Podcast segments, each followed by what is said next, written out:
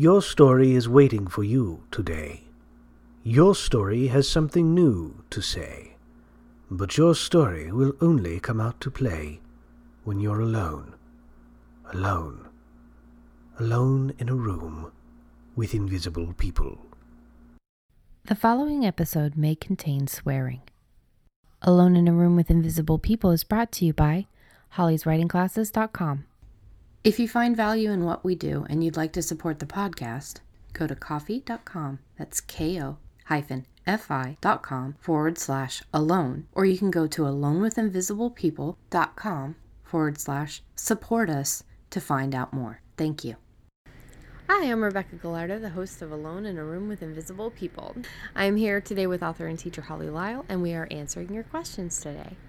So, uh, we're just going to get right into it because these are kind of like mini episodes. I think uh, we're, we're filming this all on one day, so or we're recording this all on one day. So, so yeah, we're just going to get right into it. Um, this is another older question from the forums. What do you do when you think of a scene change, but while writing, you come up with something else? How do you know which one is better? I've encountered this problem in the last three scenes I've written. My muse likes shiny, dramatic things at the moment and seems to be ramping up the conflict really early. So far, I've gone with the better ideas because they've been more interesting, and my muse needed to write the scene to figure out what needed to change. But with the last scene, I'm not sure if it's better or if my muse was just tired and getting bitchy at me. so tossed out rubbish. Rubbish. The later scene change, the revelation of a deep personal secret, could have problems down the line if I decide later it was a bad idea to keep it or have the MC hide in secret or have the MC hide the secret. I'm not afraid of changing it in revision. Editor grumbles at me, but okay. But it's made me doubt which idea was better the initial ones my muse came up with, or the ones she threw out while I was writing. Yeah. It's, it sounds like what she. Oh, okay. Yeah. What the muse threw out at her while Yeah, she was writing. Right. Okay. Right. This is this is one of those evil things your brain does to you where you can't do both. You can only do one, and no matter which one you do, some part of your brain is going to tell you the other one would have been better. Yeah. This is just this is just brain evil. Yeah. and And this is something that anybody who writes often enough is going to come in, into, you know, this is this is a very typical problem that writers face. Mm-hmm. It is. It is. And now there I have two different ways that I go with this. And it depends on the story. So for me, and you know, you can you can jump in at any time here and say, "Well, I don't do that." But for me, if I have a solid idea of where I need the story needs to go at the end, okay? I have a very clear picture of where the end of the story is, which means generally I'm at this in the middle of the book or later um, because at the beginning it's generally all up for grabs for me. I think I might know the ending, but uh, that is that is so fluid at the beginning.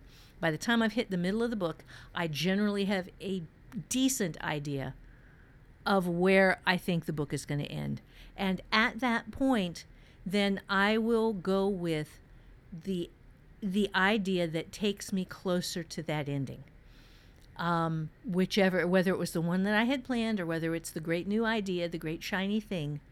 Um, now, if I don't yet have my ending, then I go for the shiny thing every time. Every time. The the muse idea, if if it if it genuinely feels good, now we're going to have to talk a little bit about feels good versus you know things that can lead you astray, but um, if the idea genuinely feels good and if it doesn't break just this kind of general f- floaty idea of story I want to tell that is in the back of my head, I always go for the shiny thing. So, Yeah. yeah. How about you? Well, I, it's it's weird, but I always have an idea in my head of the ending. Um, I don't always know how to get there. You know, I know I will. Um, but I've only written one or two things where I didn't have any idea how it was going to end. Um, and Glass House is one of those. But I mean, I had a vague idea of how I wanted it to end. Um, usually, I have a very strong ending, and a lot of times, the ending is what has inspired me to write the book because I have this this just really cool idea. So I'm sort of like the same in that I will usually usually the ideas that my muse comes up with while writing fit the story better. Usually. That's helpful. Yeah. because it's like, oh, well, I've found a better way to do this. And I I you know, probably nine times out of 10 follow it. Sometimes, every now and then, I get this crazy out of nowhere idea and I never put it down. I never say, oh, no, that's stupid. That won't fit. What I do is I open up uh, another draft or I open up, not another draft, I open up another page. Or now that I'm using Scrivener, I just open up like a tab that, that'll say ideas. If it's very specific to that one place, I will put it in yellow and like highlight it and then also write in all caps the other idea that is possible because in revision you can change and fix anything and she's already said she's Right. not afraid of changing it in revision which is really good Yeah, yeah. That's if So- you can. If you are at that point, you're doing really well. Yes. Yeah, Yes. you're doing extremely well. You're you you've gotten past the the point where a lot of writers are um struggling. Right. So if if you can look forward to revision and know, okay, I can change anything, then it's you you kind of feel freer to follow these new sparks of inspiration that pop up with your muse. But yeah, I always try to at least give my muse the the satisfaction of okay well this is an idea i could follow if i run into something in the future so i will write down that idea I, a couple of times i've come back after several scenes I, i've written ahead i've realized okay no it probably would have been better to use that idea. So then i do what you do is i, I do that bracket tc colon I, note to Note. to go back to the original idea or or not the original but the new idea. And then i write from that point on as if i had made that change as if i had gone with that extra idea. But it's because i have usually a pretty clear idea of the ending a usually a pretty clear idea of a story I know what's going to fit pretty well. And again, sometimes this is just experience and time.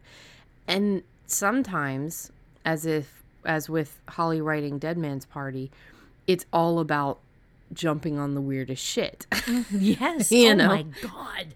Yes. I have I have the most bizarre issues with my endings because no matter I I I sometimes like Becky, sometimes I have a pretty good idea of where I think the story is going. Sometimes I just have and then I killed them all as my tacked on ending. Sometimes I I start the book with an idea of the ending that I want to write to. But it really doesn't matter because my muse plays this constant, incessant game with me of beat the ending, where mm-hmm. It's going to do stuff so that it can make an ending that's better than the one that I planned. And it won't tell me why. It won't tell me these, it, but it throws this stuff at me. And I chase it. And if I don't chase it, then I regret chasing it because do You regret not chasing it. chasing it. Yeah, because because it I can see a little later where if I had done that thing, then this next thing that the muse did would have fit better, and I and I don't go back, but I do put a TC in there. You know, go back to that point, put in a little bracket TC hyphen. This is what I should have done here, bracket, and then go back to the other thing. But um, I, I there are so many times I don't think I have ever actually written the ending that I'd planned. I, I, I can't think. Now, there might be one or two. There might be one or two where I actually somehow managed to get to the place where I thought I was going, but, but I can't think of one. yeah. Do And usually I get them while I'm writing them, the actual eh, ending. Usually for me, it's the the ending is part of the inspiration for the book in the first place. Yeah, That's God, that would be it's- but- nice. writers i mean it's it's not necessarily it's just a different way of working you know Yeah. that's the thing is is all writers find inspiration from different things and all writers have slightly different processes. We all run into a lot of the same same problems, but we work so differently that it just it makes writing this just amazingly unique experience even if we are all running into a lot of the same problems. Yeah. Well, I mean, I will I will have like a big block. Like, well, I know the hero has to live to the end. And I know the heroine has to live to the end and that sometimes that's all I've got because Yeah. by the time I get to the end, everything else has changed. Yeah, see, Um, with the house on Andrews Ave, it was very, very specific. I knew exactly what I wanted the ending to be. I knew the the house and the ending uh, were the inspiration. The the main villain were the inspiration, and it was it it worked out very differently. The entire book was very different than I thought it was going to be, which is n- completely normal. But the ending, um, I feel like it was what I wanted. Oh, Um, that's so cool. Yeah. I want so- to try that sometime. Yeah. I want to actually see if I can think up an ending that I love so much. Well, it's not that it I, that I think it up. Yeah. It's just it's that's that's the inspiration. A lot of people walk in with a story or walk in with a character they really want to explore or walk in with and and my process isn't necessarily different it's just what has inspired me is different and Yeah. and it's the ending it's it's the reveal wow. you know Yeah, I never Um, have that.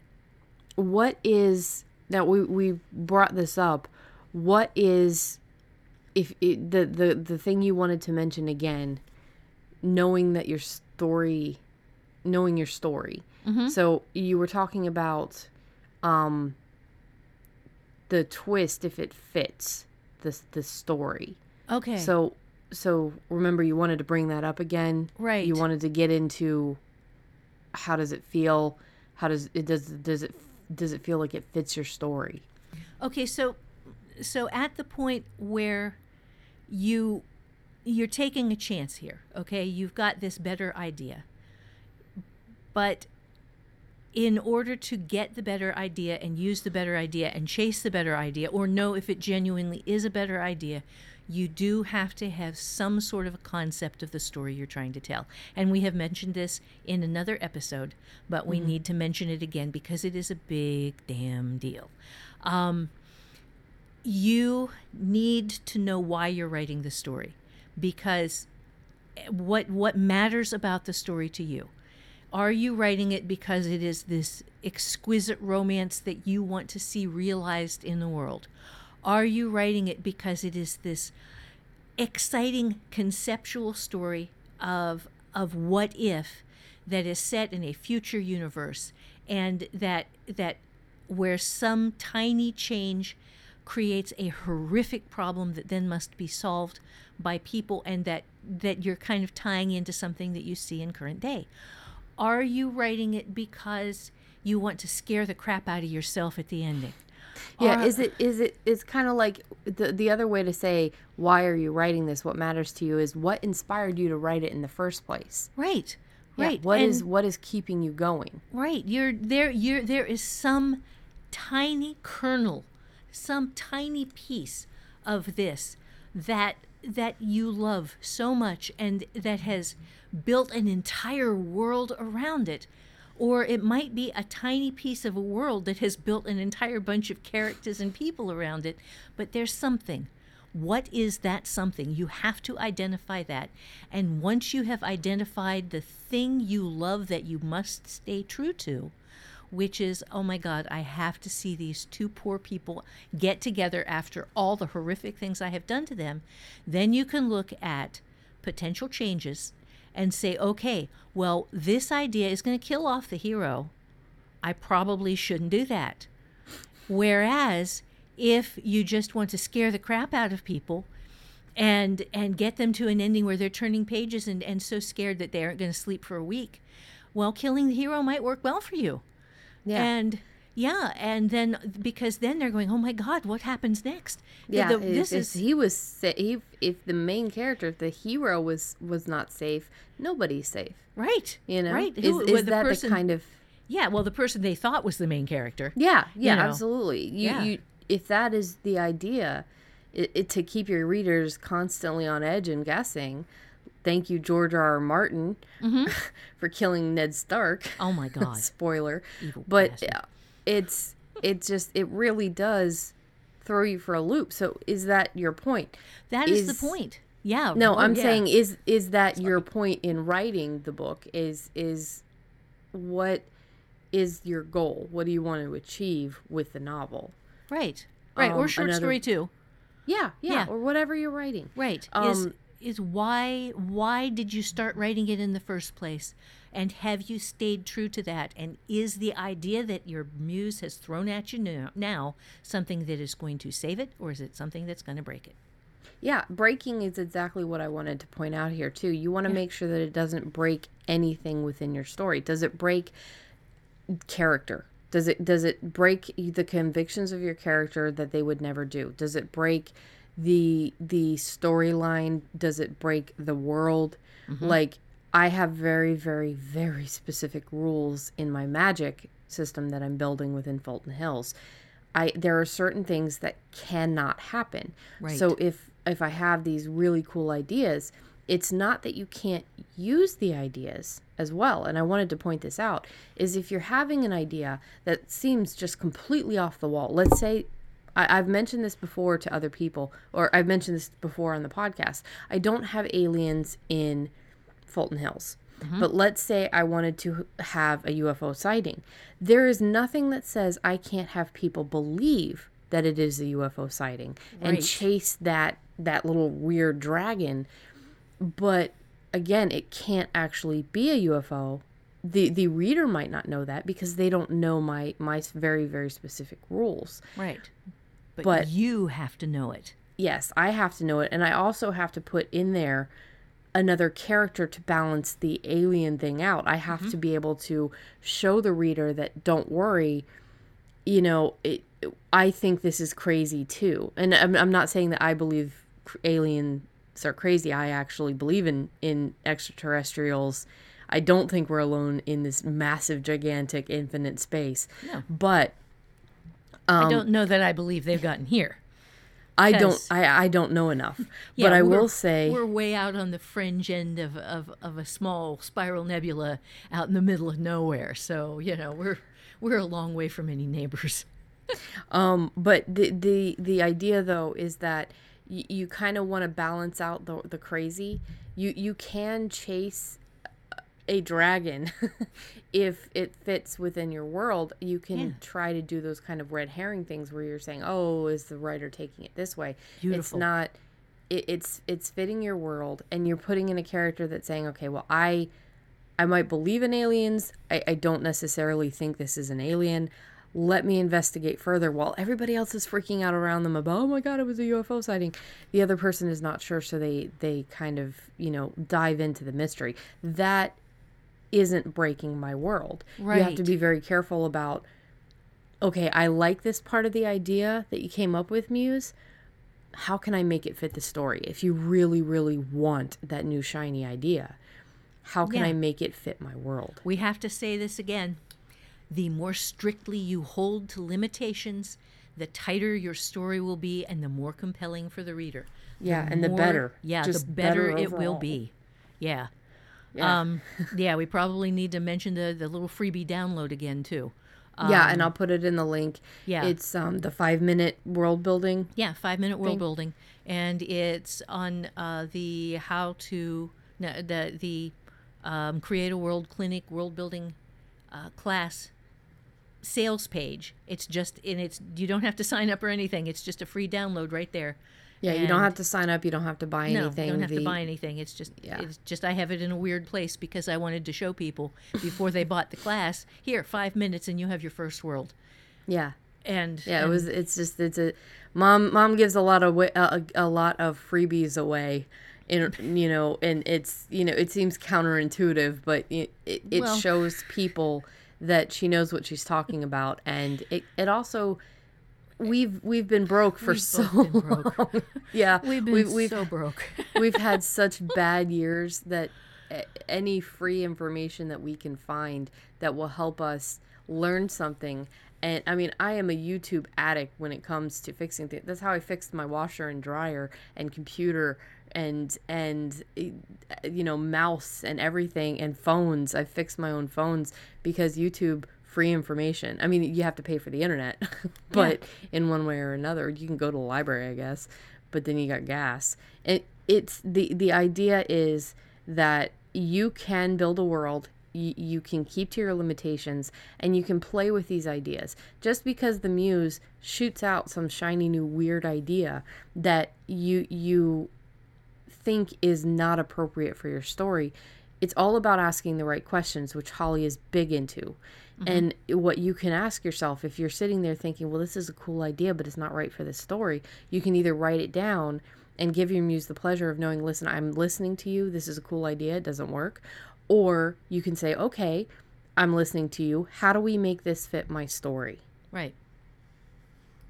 So, right. is there anything else that you wanted to say on that particular question?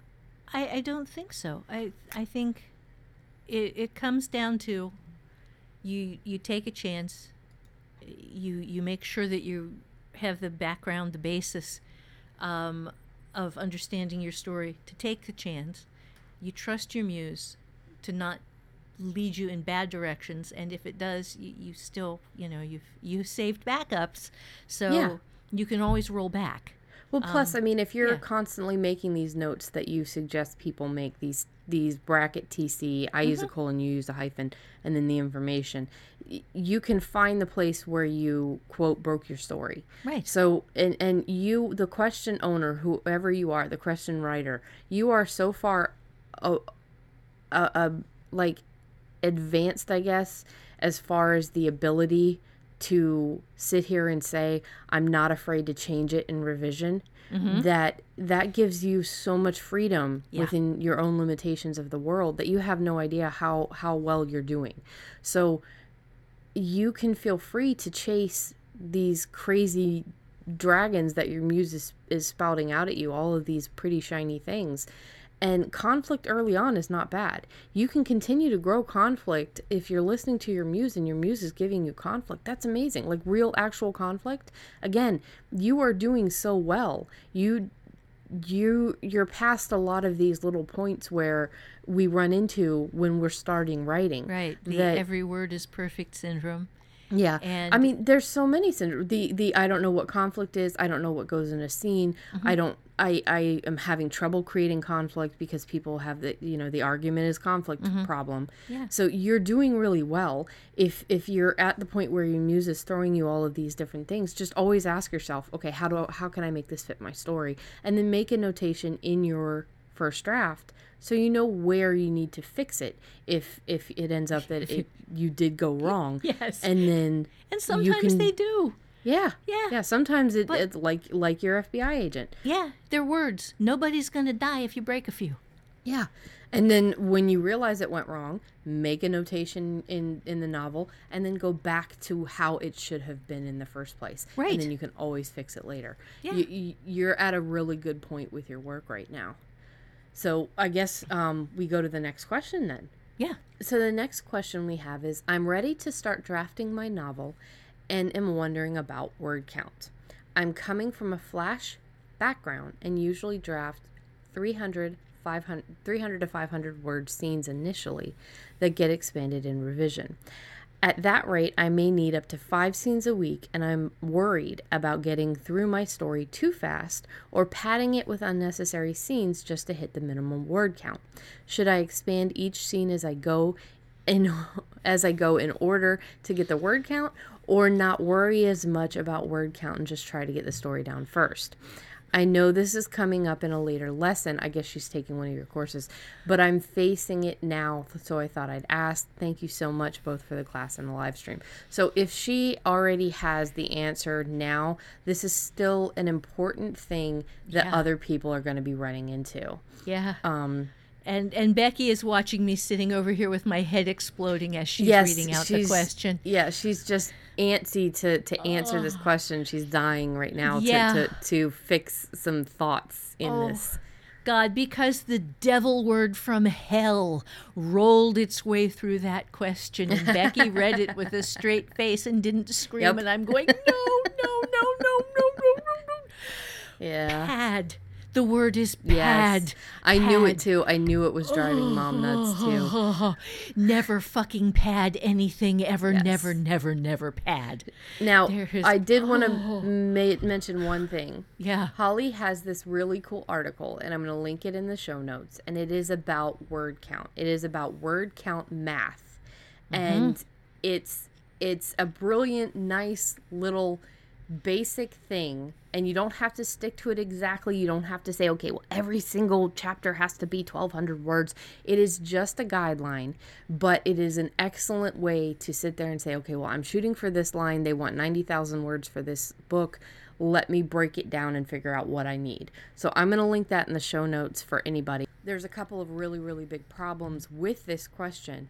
Pad is one of them. Pad, pad. It's try not to of them. grind your teeth there, Holly. But Yes. it's yeah, we need to address a couple of problems with this. Okay, so the the first problem is a conceptual one, where the writer is looking at this and is ta- is moving from writing flash fiction, 350 word scene stories. 300 to 500 word. Yeah, well, yeah, Yeah. 300, but yeah, 300 to 500, yeah. Um, is moving from writing these flash fiction sized stories to thinking of writing 500 word scenes and doing them as an outline.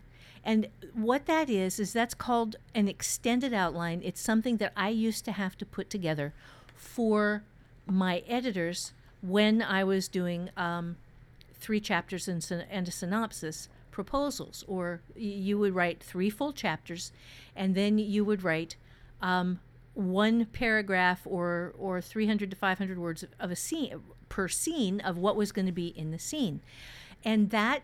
For me, at least, was the most soul deadening, soul crushing, horrific experience possible because after you have done that, you have effectively written the book. And then to go back in and write those scenes at length, your muse says, I've already done this. I have Yeah. already done this. I've done with this book. I never want to see this shit again. It's it's like talking out your story to people. For, Yeah. For a lot of writers, that kills the drive to write it because you've already gotten the response. You've already gotten the muse has already gotten the the candy at the end of the maze. So Yeah. why why go through it again? Yes, I, I told it to, my, to I told my story idea to somebody. The person liked it. Bing. Okay, done. On to the next idea because that one worked. Somebody liked it. Yeah. See, so you don't you don't do that either. But so you don't talk about your story ideas with people. Not not you don't talk about your your your how your writing is going with people. Um, and and you don't yeah you you want so i i think this person was kind of semi aware of the problems because they even say i'm coming from a fl- hold on i'm coming from a flash background and then she also says or, or he i don't know um, Right. worried about padding you know so they're worried about padding which which is definitely a no Right. So yeah, that's so I am I am hitting all of these things really hard for the people who don't have any sort of a background. yeah Um because Well, if the next problem is padding, why don't you describe what padding is for maybe beginning writers or anybody who's coming in and they just don't understand the term? padding is where you have um, a scene and it comes in too short. So you go back through and you look for all the places where you could describe things a little bit more in depth. And like, yeah, the character, her dress, her hair, her boobs, um, her voice, her eyes, and Or you put in something where the character is just thinking about all the events that have happened recently. Or Mm-hmm. You add a scene where she goes to a, a bookstore and, you know, is actively moving and interacting with people, but it doesn't matter. It doesn't count towards the story. Something right like that. nothing nothing actually happens it just it shows you she's drinking coffee um, the the character and her boyfriend are just talking about what happened yesterday uh, the character and her boyfriend are talking about what they want to do tomorrow um, or sh- you, you see this scene from her where she's driving to work or she's at work or she's working. Right. i mean there there can be action in padding scenes. It, it's like okay well i guess i need another subplot. Let me put the subplot in that doesn't make any sense or doesn't fit the story so you have Right. like oh she finds a kitten and she raises the kitten and she keeps the kitten or she gives it away and it has nothing to do with the murder mystery but it's padded it's it, it feels like it adds a little bit of character but it doesn't It doesn't, it takes right. away from the story Right. You know, if if the the kitten then um, tracks through a fresh body, uh, thra- tracks through the blood, or comes home with it and and has blood on his paws. Well, a cat, wouldn't do that, but has or if a cat blood. yeah or a cat like um spills all of her paperwork and it ends up leading her to the clue because the clue's on top and she's like how did i miss this Mm-hmm. Yeah, and there's or, a little bloody put, kitten footprint on it or something, or well see I, I just i'm not sticking with the blood thing Yeah, I know. if the cat somehow adds to that that story that's different but if it's just a complete other storyline that you think is going to just add a, a level of depth to the character but Mm-hmm. it gets its own scenes and it's nothing but that and it doesn't have anything to do with the plot right that that is padding. padding. Yes, Yeah. that is bad, bad, bad padding, and and um, it is it is the beginner solution to so many things. Unfortunately, um, Yeah, and don't feel bad if you've done it. Right, We're no. saying it's bad, but we're not insulting you or any of the other writers. We're just saying that this is something that all of us run into. This is something that everybody who's ever written has run into. I got my worst reject. Well, my my most useful rejection slip ever from a story that was was kill, almost nearly killed the editor. It was the much much much much much too much exposition rejection slip from uh, Charles C. Ryan. And there's another example of padding, exposition. If you start off, yeah, this is another thing that I've run into many times reading other people's work is that they think they have to put the entire history in there. They Uh-huh. introduce a character and they give their entire history. They introduce another character, give their entire history. Yeah, that is going to give you word count. Oh. Absolutely. The entire history, the entire description of the character, you know, the entire history of the world and how this character interacted with the world and other characters Oh, yeah. it's it'll pad. It'll give you that word length but it's not good. And, there is yeah there is this thing in the back of your head that says i really need to put this in to, sh- to explain to the reader how this works. Because if they don't know how this works they're not going to get the rest of the story. And so you write in this massive piece of of complicated stuff that you worked out on how the culture works or how the religion works or how something else works. Here's the thing. You need to know it. Yes. But the the reader does not need to know this. They need to not know it. They Yeah. specifically need to wonder what are these crazy people in the white skirts and the purple headdresses doing with dancing around in this circle naked with with with their, their skirts and their, their topless and their purple hats and it's What- something that is a slow reveal. You can learn that later. You so uh, things that a lot of writers run into is when they're writing they need to figure something out. They need to figure out how something works. So they will write this entire thing out and then they'll think well i needed to know it so the reader needs to know it. No you needed to know it. It's great that it's there. That's why there's a first draft for things yeah and you because that needs to genuinely be need to know it. Yeah, absolutely. You, you and and a lot of writers write that way where they have to figure something out and you can see them figuring it out on the page but the reader does not the reader very very much like you said does not need to know because mm-hmm. it needs to be that you need to leave the reader asking questions constantly another thing with the description with the padding with description um, it's better to let the the reader have a visual in their own mind of what somebody looks like including um, evil villains or bad guys or something. You can throw a couple of little words in there and some of our flash fiction stories this year for halloween did an amazing job with that. But i find it scarier if i'm reading a horror movie and i don't or reading a horror movie reading a horror book and i don't know exactly what the thing looks like if there's just little tiny details. Seriously. because your your imagination will fill in what terrifies you. Right.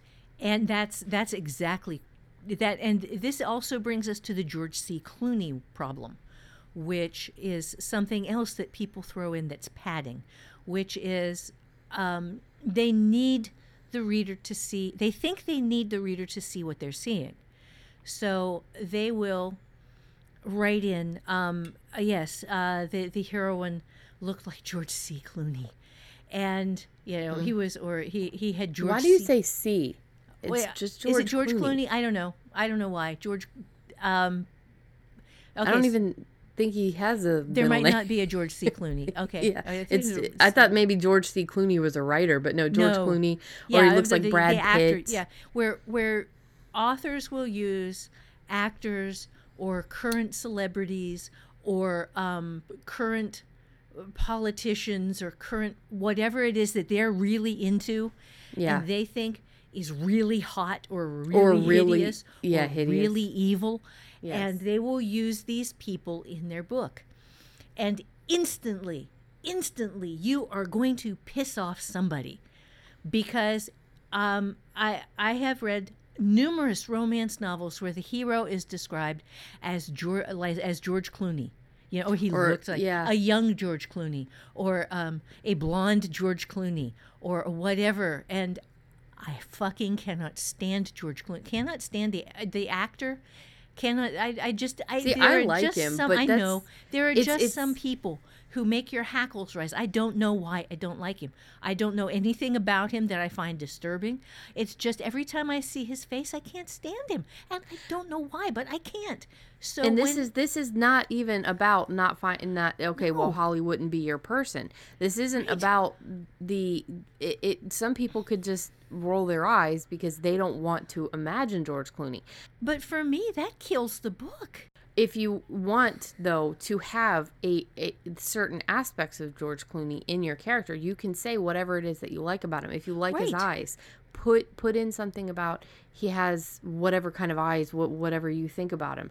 Um with with my characters i would i would put in things that are important to me but i'd also kind of leave them vague. He has kind eyes. A rugged jaw, you know. Somebody else has a different version in their mind of what those look like. To me, a rugged jaw wouldn't be necessarily the same thing to somebody else. So Yeah.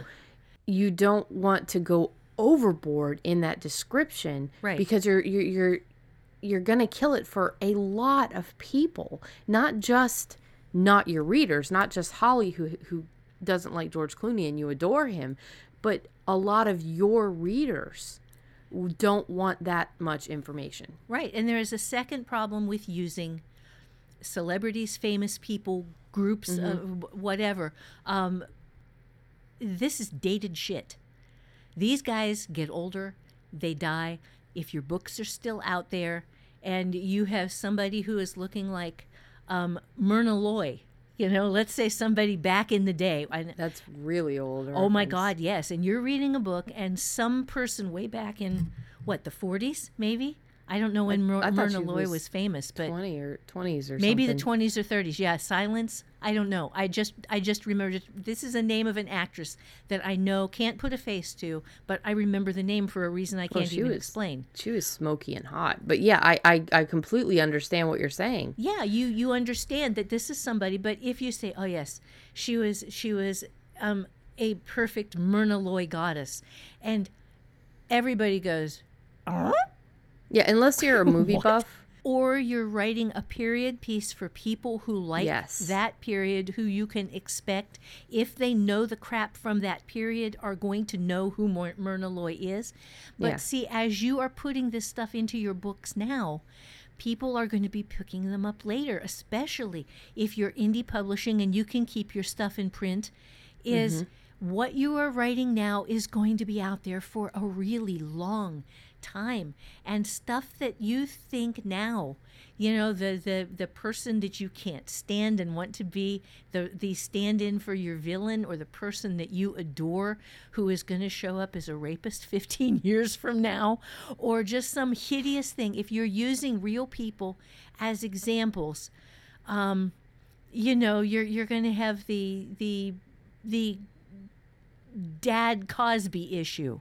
I was about to say, I was just about to bring know- up Cosby or Kevin Spacey. Yes, You know, y- we loved those guys.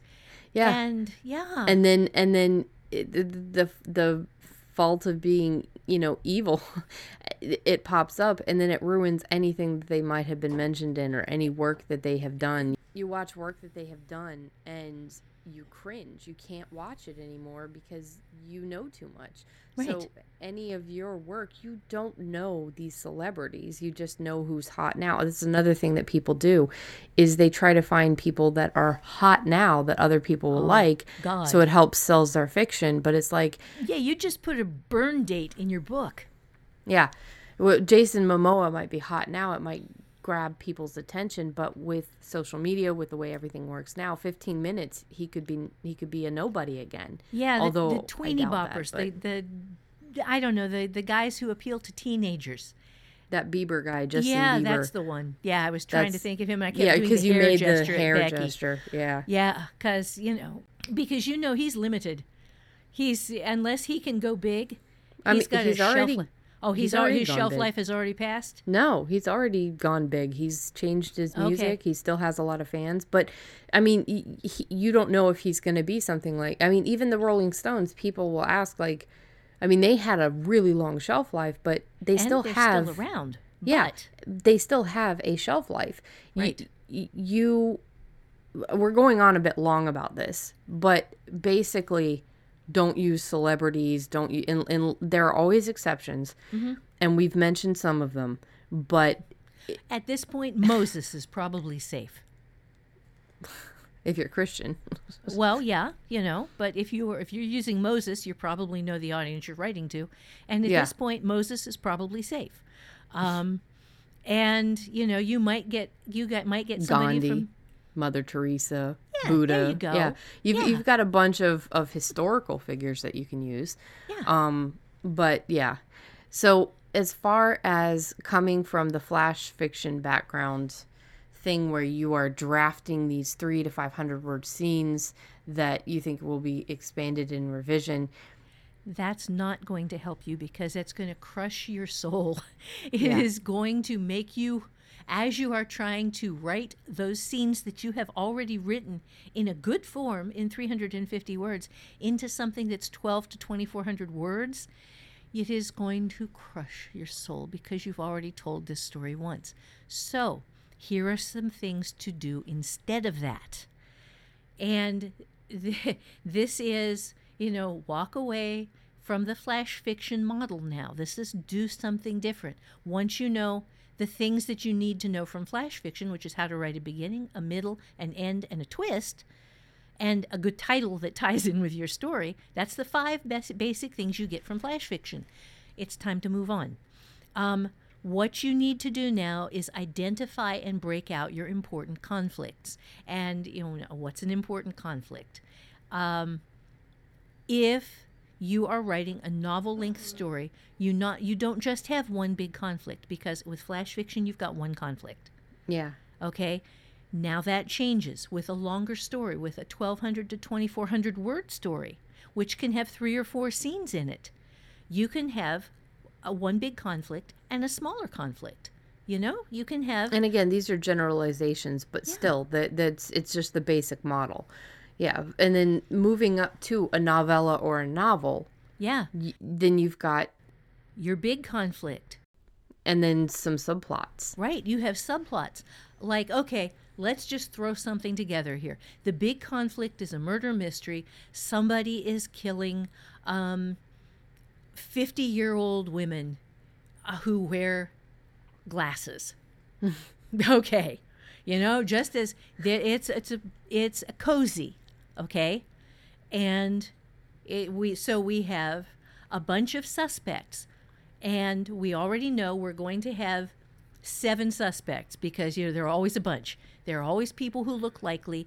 We have and three of them are going to be um, 50-year-old women who wear glasses because we have to have those those cozy people who end up dead. Um, and one of them is going to be somebody who isn't because they saw somebody getting killed. Um, so, you know, that's all of our four suspects right there. But you're going to be telling stories from only the point of view of the detective in most cases. The, well, the sleuth. Because they're rarely in cozies, they're rarely ever a detective. Yeah. Yeah, they're usually uh, a homebody or whatever. So then you're going to have not just the story of people dying, where that's the main plot is people are dying, who's doing it and why.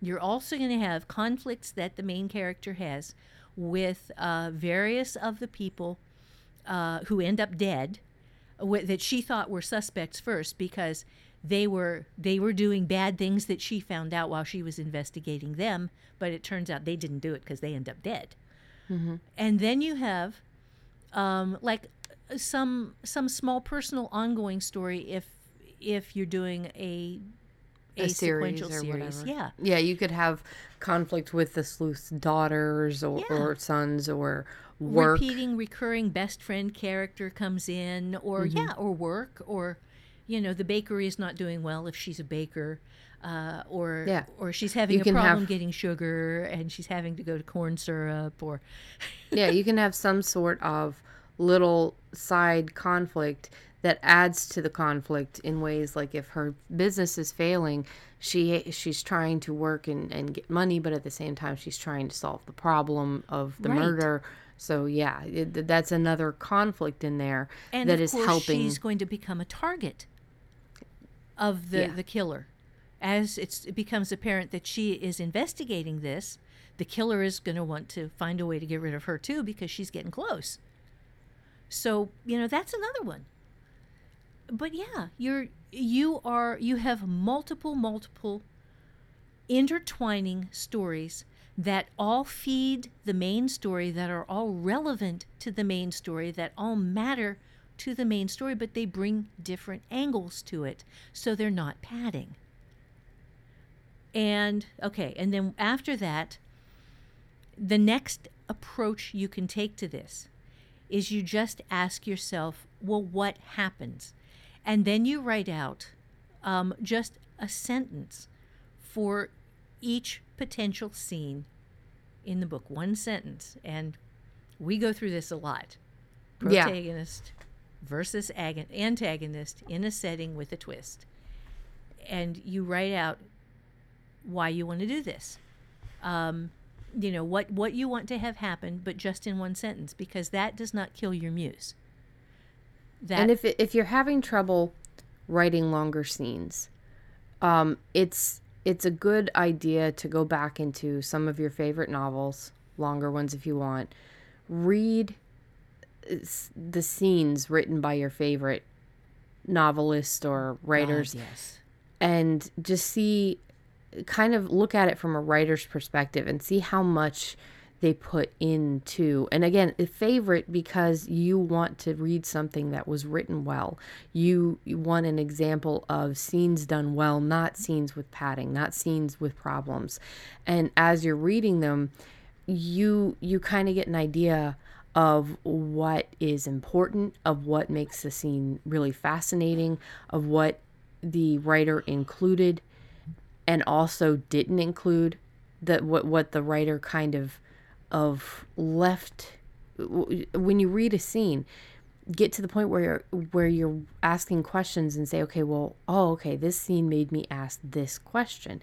This scene showed me this but is also hiding that. Especially if you've read the book before it it really does help. It's like okay well that leads to this but they're hiding it. So it, it gives you an idea of not just how to write longer scenes but also what you need to include in scenes to pique the interest of the reader. That is a really really good suggestion, and I would like to add just a tiny bit to that. If you are having a problem figuring out how protagonist versus antagonist with twist works, in a setting with a twist yeah it is a really good idea to write down that for each scene and find books you just love Yeah. and then write down their protagonist their conflict their antagonist their setting and their twist per scene and see just exactly how much is in each scene and what's and how they make it interesting and and how they move you from the beginning of the scene to the the resolution they needed to get for that scene to take you to the next one. and if you are having questions as far as packs, uh, and especially the twist, because the twist is not always what you think it is, we did an episode on the twist, so I will link that in the show notes. Go listen to that before you start running through people's scenes, because you might get to the end and say, oh, well, there was no twist. The twist is the thing that changes, and we go into a lot of detail with this in our episode. So go listen to that episode and keep in mind what you have learned when you go through their scenes and try to find all of the packs. Not now some of them like Holly has a um an example chip I'm pregnant, a bit of dialogue. Yes. So you you don't necessarily find every single aspect of Pax in that scene. There's no setting. There, there there's an implied setting if you're reading the book in order, but there's no exact setting. Yeah, because they were in a room in the previous scene. He Mm-hmm. was talking to the girlfriend in the previous scene, and then there is this this scene where it's just Chip, I'm pregnant. Yeah. But so you get the room from the previous scene, you get the girlfriend from the previous scene as the antagonist in this case, because he was not happy to find out that she was pregnant. Um, you get the protagonist, although it's but it's implied. She's implied, he's implied. So y- you just have to know like Chip is obviously, you know, he's the protagonist, she's the antagonist. There's there's a twist um and there's a verses. There's just no particular setting for that particular scene. So if Right. you're writing things down, that one will miss out. But but the majority of scenes in really well written books that we love and we want to read again will have all five. while you are doing this, you are going to, in order to not pad, in order to make your story matter more to you, you're going to ask yourself what happens. We just went through that. You are then going to ask yourself what else could happen? What else that fits within this story that I want to tell that I haven't thought of yet? What else could happen?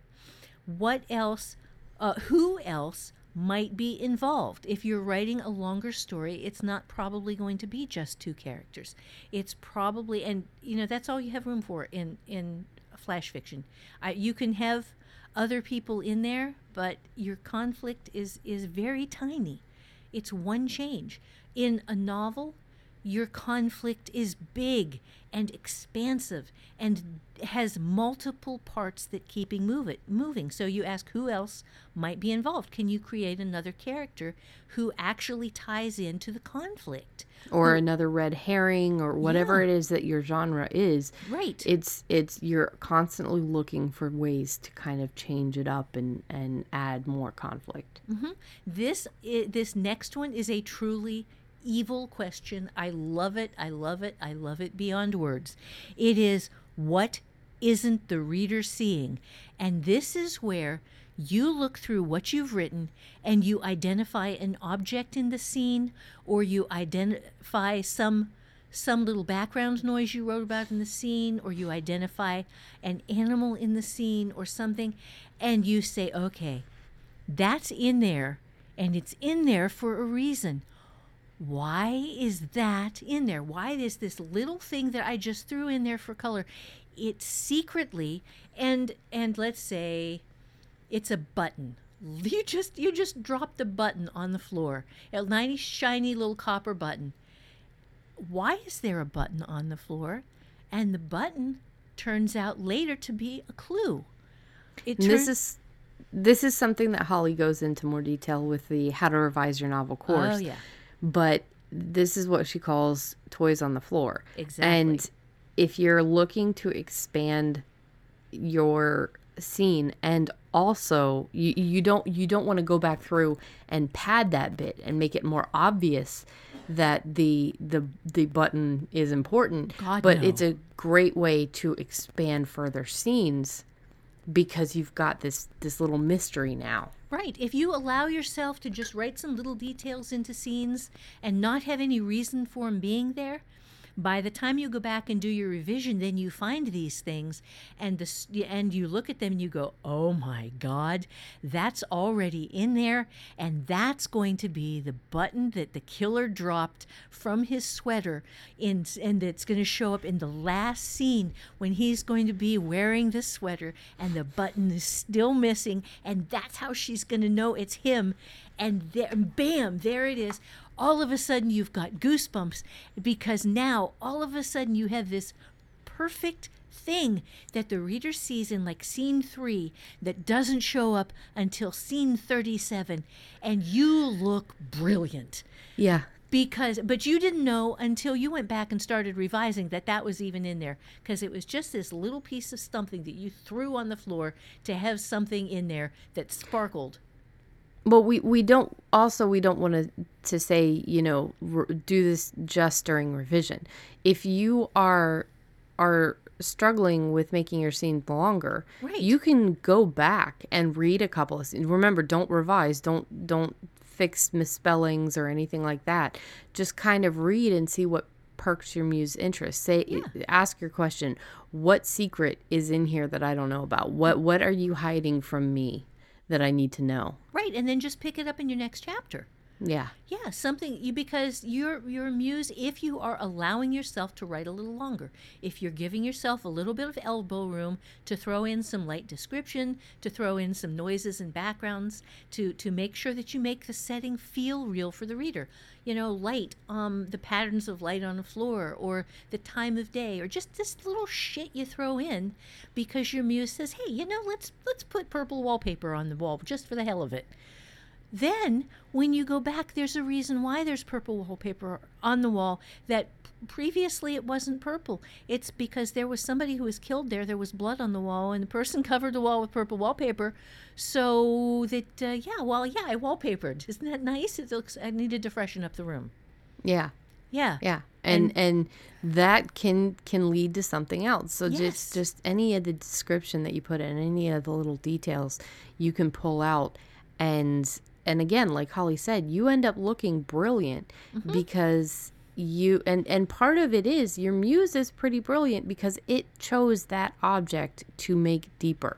Yeah. It just it makes you look like you had this planned all along. And it's it's one of those secrets of writers that, you know, we all have the capacity to to to have that that little secret where where no, we didn't plan it. It just it just our muse picked up on it and helped me make me look brilliant. But if anybody asks, yeah, I planned that. sure, I knew from the very beginning that that tiny little thing over there was going to be the key to the whole thing. No, I didn't know. I didn't know. I just did that in revision, man. so what else is there? Okay, so then there is the final question. The last thing that I'm going to recommend is that you ask yourself as you are writing and as you are reading through the stuff that you have been wri- writing, what am I not seeing? What am I not seeing that I need to be seeing? And this is where is the thing that I love not showing up in what I'm writing so far? You know, when you look at it, are you seeing this the the building conflicts of a deep romantic relationship? Or are you seeing um, little bits and pieces of what might be potential clues in previous chapters? Are you giving yourself enough room to build out? Are you are you putting enough detail into what you're writing to give yourself some things to play with later? Um, Yeah. Do you have enough characters? Do you have a pet? Do you have are your are your sex scenes hot enough? If you're if you're writing sex scenes and you want to write something that makes people's toes curl, um, you know, when you read them back, are you going, "Oh my god," or are you going, "Well, yeah, that's not bad. That's you know," because it's got to work for you. And once your muse has had a chance to get a little cold on the material, when you go back, it has to be fresh to you. It has to hit you the way it hits the person who's eventually going to read it. So, you know, give yourself a little time and then go back and reread the stuff that you have previously written and just see if what you want to see is already there or if going forward not not in the stuff that you would have to go back and tinker with don't touch first draft but in the in the next few scenes can you get a little bit more of what you want to see into what you're doing now And th- there's something to this too that Holly is always saying that it's easier to cut than add. So you you want to tend to write long and and you can always go through with a red pen during your Oh. revision. Absolutely. The other thing is have patience. Longer novels, when it comes to writing flash fiction, it's a lot of fun. It's very fast. It's fast paced. It's okay, I got to cut this word, cut that word. I got to make this trim. I got to make this lean.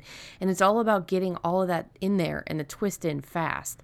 When it comes to writing novels or novellas or even longer stories, if you're looking at short stories, you have to have patience, not just with yourself, but with the words with the scenes. Y- you have to kind of ask yourself okay what else can i include that isn't padding? What if i if i go back to the scene that i just wrote and read it real quick what am i missing? Am i missing a sense of place? Am i missing um is it just talking heads? Oh, am i missing action? Am i missing a, a, an atmospheric feel? What can i do while the scene is still fresh to increase my own perspective my own involvement in this in this you know scene? How can i make it more thrilling? Ask yourself the right questions like holly always says. You know what what do i feel like is missing? Why am i not intrigued enough what else can i add what secret like mom says what secret is the muse hiding Yeah. The the one wrong question, and this is the evil wrong question from hell, is how can I increase my word count? yeah Don't ever ask that. Yeah. But but but, um, but th- know the the right questions that will end up increasing your word count yeah, and I'm going to run through them one more time. What happens? What else could happen? Who else might be involved? What isn't the reader seeing, and what aren't you seeing? I've heard you caution against name and shame several times, and I was wondering if you could explain this policy on the show. My gut always thinks that this silence allows bad or sort of bad people to continue to do things without repercussions. I worry that it's the kind of thing that makes it easier for predators in the workplace. And in parentheses, obviously not the topic you are advocating silence on. I'm not saying that, but it has a f- similar feel to me out of parentheses, or for people who pirate books to be allowed into Facebook reader groups instead of being banned as they would be if people knew that they were the sort to download pirated material. In no way do I advocate drama, and I'm a firm believer in not my circus, not my monkeys. But when the issue is real, as yours have been on the show, not a slight or insult, how do you keep to your rule? Or I guess my real question is why? I am totally confident there is a reason I'm just too ignorant to see. I'm not questioning morals or anything. I just need a little help understanding if there's a reason other than a possible possibility of a future libel suit. And if that is the main reason, is that possibly worse than I think it is? there's there's a lot to unpack here. Yeah, this is this is a big question. So we'll just take it point by point, I think. Okay. Um, and just to just to separate these because we talk a lot about books that we don't like, or you know, if it, we promote the books that we do like, and we don't name names when it comes to the books that we don't like. Um, Holly and I just we don't believe in putting more negative out there. So a lot of um, people might think, okay, well, name and shame. So we're not because we use the same terms on someone who has done something negative in the past to both of us, as when it comes to writing and fiction and, and other writers and stuff like that. We don't. We're not one star review leavers No. we're, we're not that kind of person. I, I think maybe when I was younger, I had left a couple, and I used to be more critical and negative. It is harder to create than it is to criticize. So that's that's not what we're going to be talking about here. Um, but I just wanted to put that in there is that we don't mention the negative books or the books that are, in our opinions, not great, except for a couple of you know ones that we have have brought up like um, uh, Twilight, you know, or or you know, and and like I've said many times, it's just my opinion. Or E.L. James's um, Twilight fan fiction knockoff that became yeah, the really million popular. billionaire thing. I don't remember the name of it right offhand, the- but the bondage. Yeah. Well, see, I can't even comment on that one because I didn't read it because that's Yeah. just not my interest. well, again, But again, too, yeah, th- it's all about the readers. It's all about perception. You might love those books, and that's great. And I'm not shitting on you for it. And that's the that's the thing. I'm not shitting on Stephenie Myers Myers for writing her thing. I just that was my opinion, but again, most books I'm not going to name out. I'm not going to call out any authors. I'm not going to say anything like that. And most of the times, if we do use an author's name, it's just as kind of an example. Yeah, we use this. We like this. It's. I would recommend this to somebody who likes this sort of thing because I liked it. Yeah. Um, but yeah, and that's the so with the name and shame. This is this is just we're we're just saying like right off the bat. This we're talking about something else when it comes to other writers. We are not people who generally shit on authors. No, no. Um, I grew up with this very simple rule: if you don't have something good to say, don't say anything.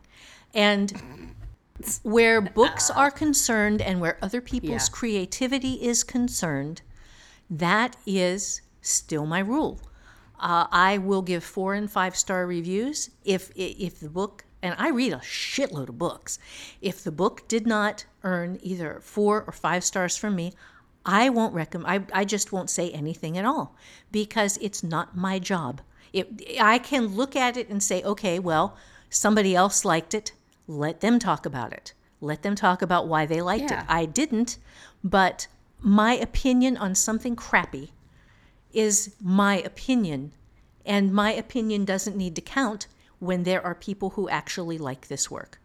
So let the people who like it explain why.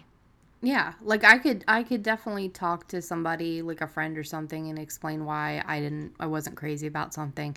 But I'm not going to tear something apart in, you know, and I I used to do this when I was younger, so I you know, people grow and people change and people adapt and they evolve and they, you know, hopefully you get better as you get older. But I I just it, there's so much negativity in the world already. There's so many people shitting on creatives. There's so many people shitting on on everybody all over. You don't need to add to that to that list. I think. Right. If you Um, are I- someone who is creative, what the fuck Yeah. are you doing? Yeah. Knock it I, off. appre- I I honestly appreciate honest reviews. Mm-hmm. Like I will read the three star reviews because they generally cover the pros and cons, and then I will buy the book and leave my own, you know, three, four, or five star. Usually it's four or five. So like I don't bother if it's if it. I tend to not to bother if it's lower. Right. Uh, three generally is a very good book that was really shitty edit editing or really just all sorts of typos and shit. But it's just it's it's hard enough as it is and uh, your opinions and, and what you like it's subjective you know it's based on your own life experiences and the things that you are into. Like holly says don't if you're writing sci-fi don't have romance readers read your sci-fi. Have sci-fi readers read your sci-fi. So it's this it's the same thing. So let's go ahead and get into the into the question and our answer on the other end of the spectrum. On the other end, which is um, people who are doing things that could be seen as wrong. Um, first off, again, innocent until proven guilty is my standard. And I am not someone who is legally qualified to prove guilt. So, if I see something that is wrong, I can mention that something I can see that's something that is wrong. I will not mention who is doing it because I, if I can't prove it, then I can just say, look, this looks like a problem. Um, now, with, with Patreon, they had a shitty terms of service. And Yeah. I could point out specifically how their, their terms of service were different in the rights that they claimed than uh, Ko-Fi, Co- Coffee. Coffee, yeah, yeah. I'm sorry. But also, also notice that we never said that that Patreon did anything. We never No. pa- said Patreon stole anybody's work or created the derivative, uh, the um, derivatives, and and are creating work and selling work based off of somebody else's stuff, and that's fuck. Then that's wrong. Right. All we pointed out was what Patreon's terms of service allows them to do if they wanted to in the future, Right. and it's bullshit. Right. Right. So I did not leave because they had done anything wrong to me. I did not leave because they had done anything wrong to anybody else that I know of. Um, aside from, I think, closing down some people's accounts for differences of political opinion. I, I Yeah, I think, but I think, but yeah, I didn't that even would- that always bothered you, but you didn't leave for that. no, I, I left because their terms of service, it is not what they do, but what they can do. And could what the they could do, that. yeah, could could what they could do be what I consider unethical? And the answer to that question was yes. Not that they did anything wrong, that they could have done something wrong. So Yeah, we were always very careful about that. Yeah. I mean, and and it's not that we were intentionally careful. It's just that that's us as human beings is that we're not gonna, you know, say something has happened that has not. Mm-hmm. And I think that each individual is responsible for what they put out there. Yeah. So if if you are someone who jumps on somebody else because of what somebody else said they did and they get crushed because of this piling on of people acting not on what was proven, not proven guilt, you know? Bill Cosby? Yeah, that's proven. Okay? Yeah. That's that's proven, that's guilty. We can name names there. But if somebody says somebody else did this, if it's just hearsay, I will not have a part of that. Yeah. Because you can destroy innocent people by doing that. You if you do not personally know firsthand from having experienced it yourself that there was something wrong, that was something legally actionable that was done, then um, you have no business saying anything.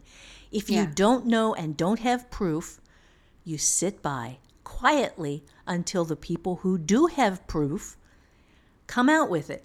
I And remember too, there's always two sides to every story. Right. So even with these videos that go viral, a lot of people are just having a bad damn day. Yeah. You know, and, and maybe they shouldn't have been recorded at the time. right, and But- camera angles can can um, hide a world of dishonesty. Yeah. Now- there is an episode of um, Malcolm in the Middle where they catch uh, the cop pulls her over, gives her a ticket for making uh, like uh, d- driving recklessly or something, and the entire episode you're seeing everything. Everything from the camera angles say it's true, and she says no, it's it's not. I know I didn't do this.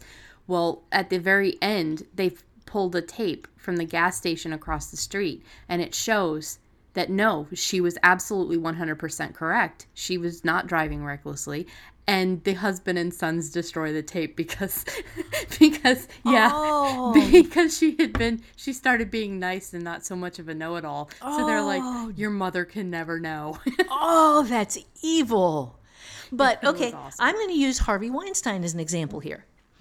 Uh, because you know now now we have proof. There was a woman who caught him on her cell phone threatening her if she did not offer him sexual favors, he was going to make sure she never worked in Hollywood again. And she got the bastard on film or on on cell phone yeah, cell phone. yeah, at which point this became undeniable. Up to that point, it was a lot of piling on and a lot of people jumping in who knew absolutely nothing about it. And, you know, yeah, he It deserved to lose his job. Yeah, yeah. I mean, it's the same thing with with um with Bill Clinton. You know, uh, an intern says, "Oh yeah, we, we were having a, a sexual relationship," eh, until you know they found They the found the semen on the dress. Ah, uh, yeah, Yeah. I just wasn't gonna say it, but yeah, I mean th- that's it's it's the same thing in all of these cases. It's like John Locke. John Locke, who you were promoting for a long time Mm-hmm. because he was giving a lot of hope to a lot of people. Uh, this is how I made all of this money, and it turned out that he was advocating i that he didn't tell the whole story in the book, and that Right. He was the paying he was- people yes to buy the leave books, and he five star was- reviews Yeah. and to buy the book and yeah and paying them more than the book was worth so Mm-hmm. that's how he did it and it- that's why we will point out things there's we use the the whole sexual abuse thing or the whole um, sexual problem because it's so prevalent and because everybody can can point out and say oh yeah i've heard about that there there are and this is coming from a um, quote victim of abuse Mm-hmm. there are a lot of kids that nowadays see it as a tool to get what they want. And there have been many cases, one that I know of personally, where it was used as a punishment for the parent because the parent didn't do something or did something that the kid didn't like. So she said something happened that didn't. And she, she was eventually honest about it. Um, stuff like this happens and you can't get involved unless there's proof. At least this is this is what we believe. And we're not going to name and shame people. The other the other end though is like from Holly um she had the a person a, a newspaper reporter or something it was in the chat room that that said your book was that said you were prolific but not yet good or something Oh like yeah, that. Yeah. He was yeah. Uh, for the Which is funny Washington because he obviously didn't understand the word pro- prolific, what it meant, because it was your first fucking point. book. Yeah. yes So, and he didn't even read it. right. He, we wouldn't necessarily name and shame him because this was a, it's a long time ago. B, he was just a douchebag. Mm-hmm. Yeah. You know, we- we're not out to destroy lives just because somebody was an asshole. Because again, it's that virality. It's that it's that thing of of you don't need to destroy somebody's life. Right. And and people have a tendency if they smell blood in the water to want to pile on, to want to get Mm-hmm. They're sharks. involved, to want to, yes. And this is not a good quality because it destroys innocent lives. Um, it it causes people to suicide. It causes them to to lose jobs. And if they are innocent and you have had a part in that, then you you are guilty of something evil. Yeah. So I you know my my first rule don't be evil. It's a pretty good first Yeah. basic you know don't be rule. don't be evil. And Yeah, so we're not saying if you've shared viral videos you're a bad person. Nothing like that. It's just maybe put a little bit more thought into the things that you're putting out into this world. Because if you are sharing negative viral videos, think about what you're spreading. One of the things that bothers me on Facebook a lot, and I will unfollow a bitch in a minute, in a, in a hot second, if somebody shares this, is animal abuse videos. I, I love to see the the the people who have rescued animals and see the before and afters even if it even though they always make me cry because i hate seeing the befores what i don't like is seeing the people who are spreading the videos of animal animal abuse child abuse um, without the conclusion without any okay and this is how we made it better. All it is is this person should be punished. This person should go to jail. This person you know Yeah, how horrible is this? You if you're spreading stuff like that you are spreading more anger and fear and hatred and it's look- violence porn. it is. It's absolutely violence porn. And there's a certain i guess adrenaline rush that we get from that anger and we've talked about this before is that mm-hmm. if you don't have something in your life that's positive if you aren't creating if you aren't focusing on a life purpose then you're going to go to anger. Because anger gives you a feeling of purpose. It gives you a feeling of righteousness. It gives you a feeling of of I'm better than this person and look at how awful this person is and sharing it makes me powerful or being anger makes me feel power or angry makes me feel powerful. So there's a lot of that going on in the name and shame game that a lot of people play. And I, I can fully understand if you're sharing things for like there's a warrant out for this guy's arrest. Look at, you know, this is what he looks like. Let's spread this because a lot of those posts have led to arrest. I think mm-hmm. that's wonderful Yeah. but sharing a random video with no information on it whatsoever except for the video of a person shooting a dog or you know like beating the shit out of a kid uh, there's no reason for that. Right. There's no purpose for that. We already know that life has a very dark and seedy and awful side. Right. And that's part of that thing that mom is talking about is the blood in the water. The the shark side of our brains. Mm-hmm. Yeah, it's it's falling for rage bait, where somebody posts something that is unproven but awful. A claim that is is put out there along with maybe a snippet of a video or whatever where this is what happened. And when other camera angles are brought in, it turns out they were lying their asses off. But in the meantime, the lying their asses off part doesn't get the kind of of promo. That's like like 10 seconds at the end of a of, of a, a news show or whatever of oh well it turns out this wasn't true. Yeah. But the rage and the damage to someone innocent has already been done.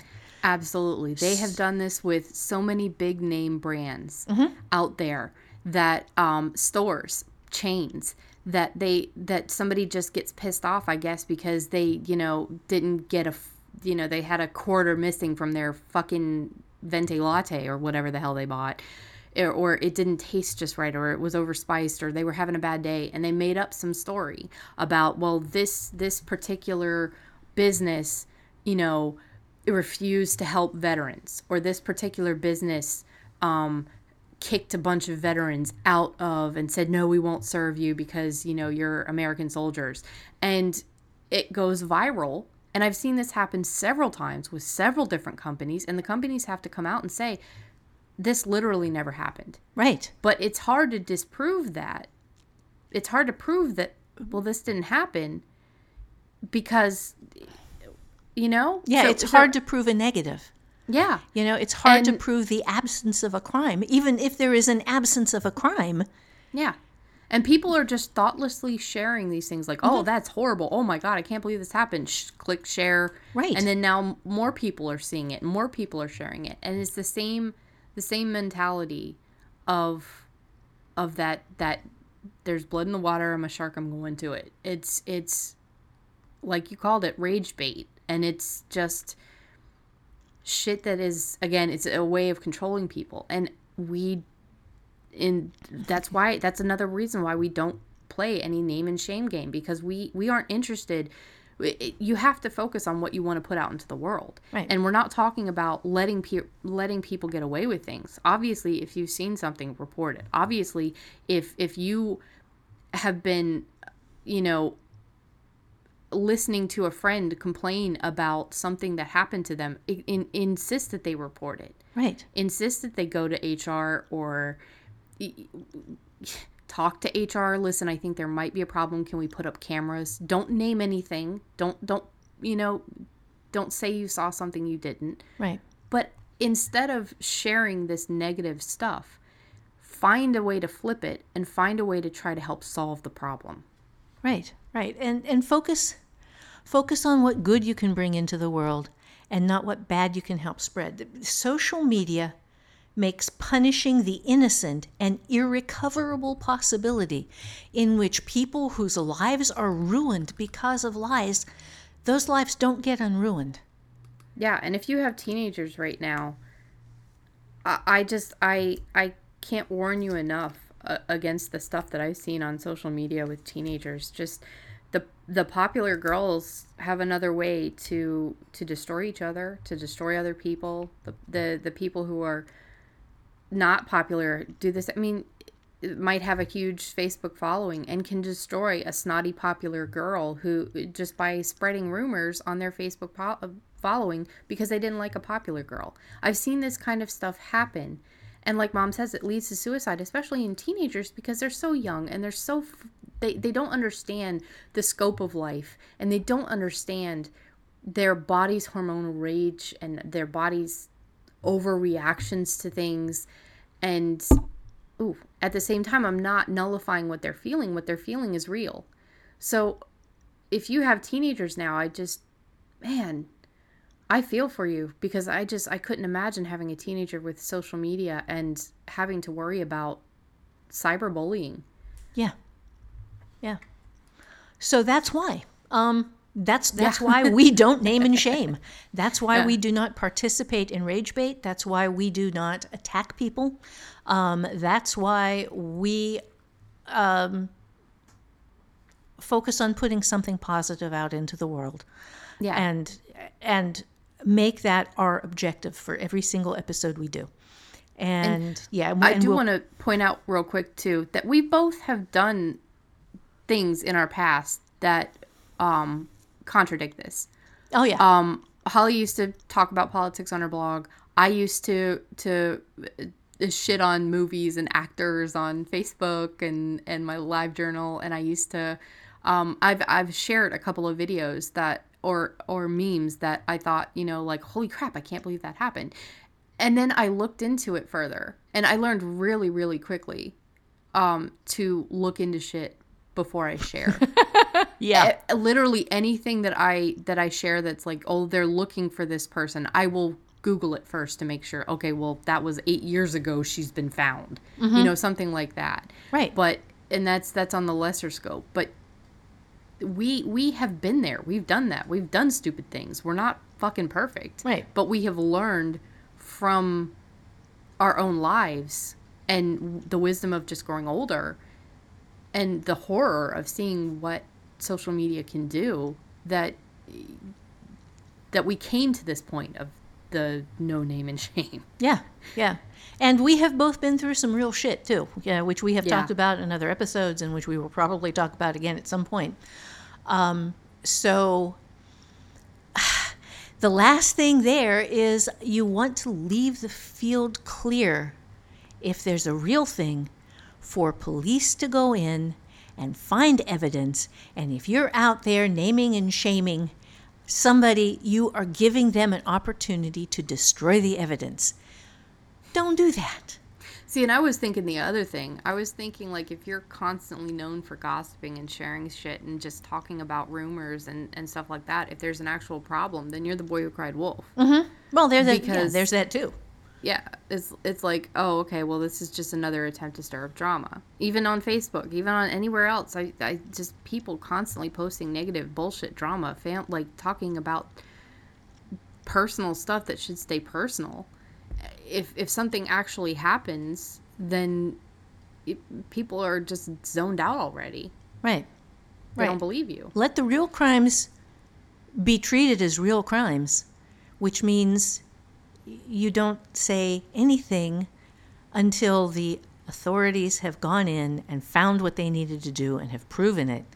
Yeah. And then you can say all the shit you want. Yeah. You know? It- the hell with like- Harvey Weinstein. Yeah, and if if you have seen something, then do your best to try to fix it.